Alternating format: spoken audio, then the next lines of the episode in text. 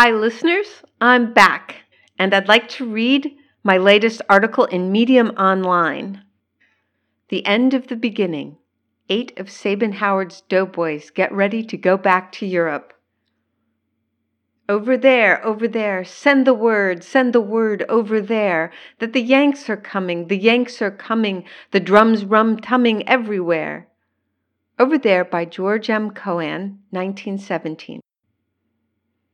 Sculptor Sabin Howard is preparing to ship eight doughboys, a little girl, and two iterations of a mother figure back to the foundry in England for molding and casting into bronze.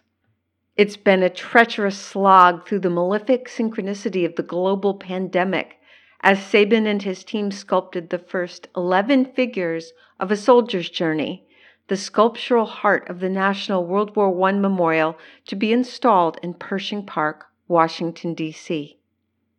One year ago, I wrote about the start of principal sculpture. At the time, we had received only the first grouping of clay covered, pre sculpted foam figures from Pangolin Editions Foundry in Stroud, UK. Since then, all 38 figures have arrived in our studio. It was unthinkable last August that the whole world would pause this spring in an effort to slow the spread of a tricky and dangerous virus. Great disease was mighty and the people were sick everywhere. It was an epidemic, it floated through the air. Well, we done told you, our God's done warned you, Jesus comin' soon. The doctors, they got troubled and they didn't know what to do. Jesus is Coming Soon by Blind Willie Johnson, 1928. Given our tight deadlines, Sabin and I rented a small house near the studio. We formed a quarantine pod with our sculptors and models and our daughter Madeline. The guys worked ferociously, taking off only two days in June to bring the digital pre sculpts to the level of Sabin's vision high art. The word vision is deliberate. My husband is a relentless visionary. Sabin intends to play forward the human fingerprint in spite of or perhaps because of, the digital age. To that end, he made strategic use of digital technologies. He employed photogrammetry, ZBrush software, and CNC milling. This technology gave him an advanced armature for his sure hands to sculpt on. Sabin says that real art is made by the hands, the head, and the heart. That, along with the skill and excellence of the artist, is what gives art its power and powerful Sabin's figures are. His standing mom, the third figure in the relief, rests her hands on her husband's shoulders with sorrow and grave concern. Her husband is going to war. Beautiful standing mom's face is one of the most poignant and expressive of Sabin's female heads, reflecting the anguish felt by those who stay behind as their loved ones leave for battle. They're breaking the hearts of mothers, making butchers out of brothers. You'll find more hell up there than there is down below. Kings up there, they don't care. For the mothers who must stay at home, their sorrows to bear. Stay at home, don't you roam. Stay Down Here Where You Belong by Irving Berlin, 1914. Standing Mom has come a long way from the blank Barbie doll mannequin that she was when she was pulled out of the shipping container last August. Now she's a real woman with care writ all over her being. Sabin sculpts from life to achieve a precise specificity that resonates with the personal and intimate as well as with the universal and archetypal. Heroic Mom, the fourth figure in a soldier's journey, trembles with anxiety. She clasps her husband's arm as he heeds the call to join his comrades in arms. She represents both an all too human woman who fears for her husband's life, as well as the United States, which was initially reluctant to enter the war in Europe. At the start of principal sculpture, heroic mom was generic and emotionally flat, though the digital pre sculpting imparted a false gloss of finish. In fact, to the uninitiated eye, the figures looked close to completion from day one in the studio. Sabin fielded some obstreperous questions. Aren't they good enough? Why will sculpting take so long? As if sculpting 11 figures to the level of high art in 12 months, even with a talented and dedicated team and the head start of digital prep, is anything short of miraculous. Before and after photos reveal the sculpture's journey from then to now. It's a journey of transformation, the transformation of art. Sabin explains that figurative art isn't realistic at all, in the sense of a photographic copy. It's abstract. It's based on the artist's perception and education. The figure is metabolized and created anew by the talent, genius, hard work of the artist. Departing Dad, the fifth figure in the relief, has a handsome, unscathed face from the world as it was before the devastation of the Great War. He has a Victorian or neoclassical aspect, but he also evokes the Adam in the Sistine Chapel. Crouching Guy, the eighth figure, looks ready to explode into action. He's coiled into his reach for his gun, his backhand clenched into a fist. A year ago, he was stiff, bald, and generic. Now he's a powerhouse, his face fierce with focus. Calling Guy, the ninth figure, is barely even human anymore. His face contorts, mouth open, with the animalistic rage of war. Middle and inner triad guys, figures six and seven, now have distinct individual persona, as do Gun Guy and Screaming Guy, figures 10 and 11.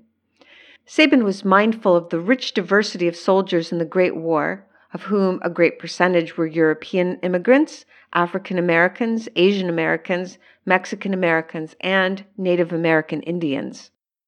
Sabin included African Americans, inner triad guy and gun guy, as well as a man of apparent Middle Eastern descent, middle triad guy, in this first section. Later sections include a Cherokee man, a Chinese American, and two more African Americans, among other ethnicities. Soldier's Journey is a rare work of art, a war memorial that includes the family. Of the 38 figures telling the story of a soldier's journey from home through the hell of trench warfare in Europe, seven are female.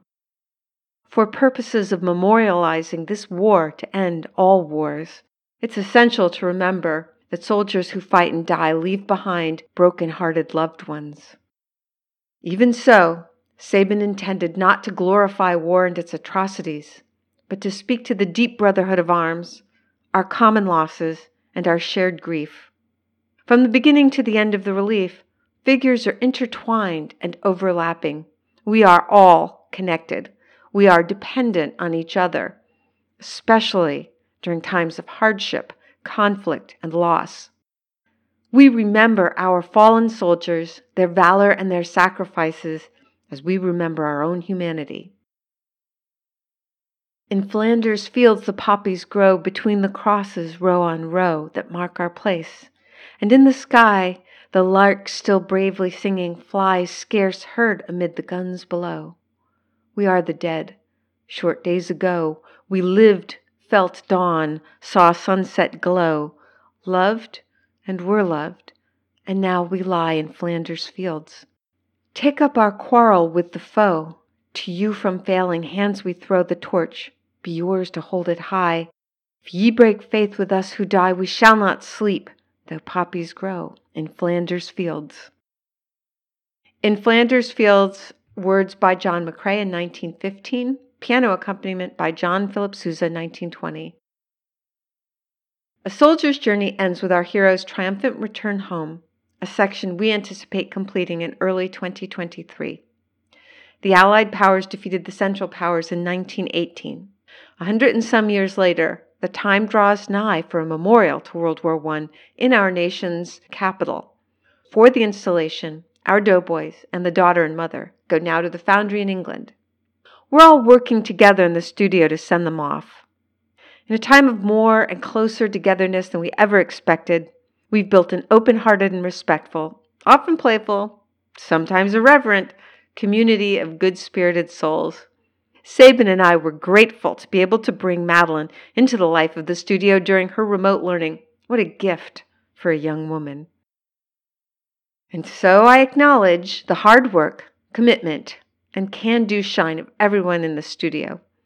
Sabin, whom we fondly call Il Duce, Talented sculptor Charlie Mostow, who was a Buddhist monk in a past life, and whose beautiful wife Jessica Artman, an accomplished painter in her own right, cooks better than I ever will.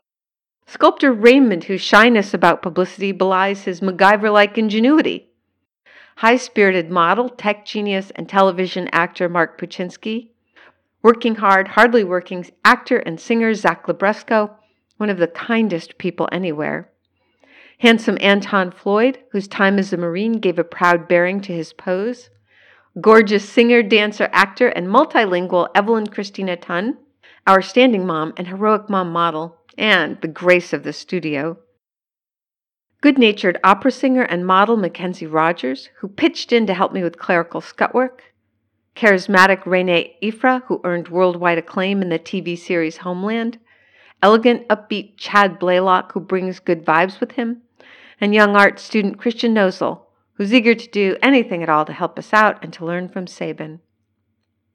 About Paul Emile Cendron, the crucial model for the heroic father and soldier, and my co conspirator in our documentary, Superhuman Sabin Howard Sculpts the National World War I Memorial, I can only say Paul rocks.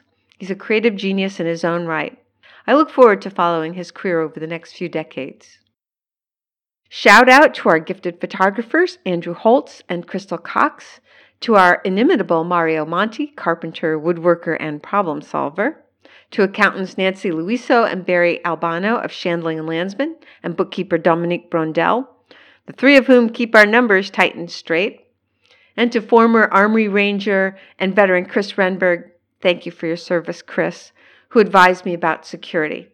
Of particular note, brilliant attorney Kim Larson of Bressler Amery, whose counsel has been indispensable and whose bomb proof personality is an inspiration to me. You folks are awesome.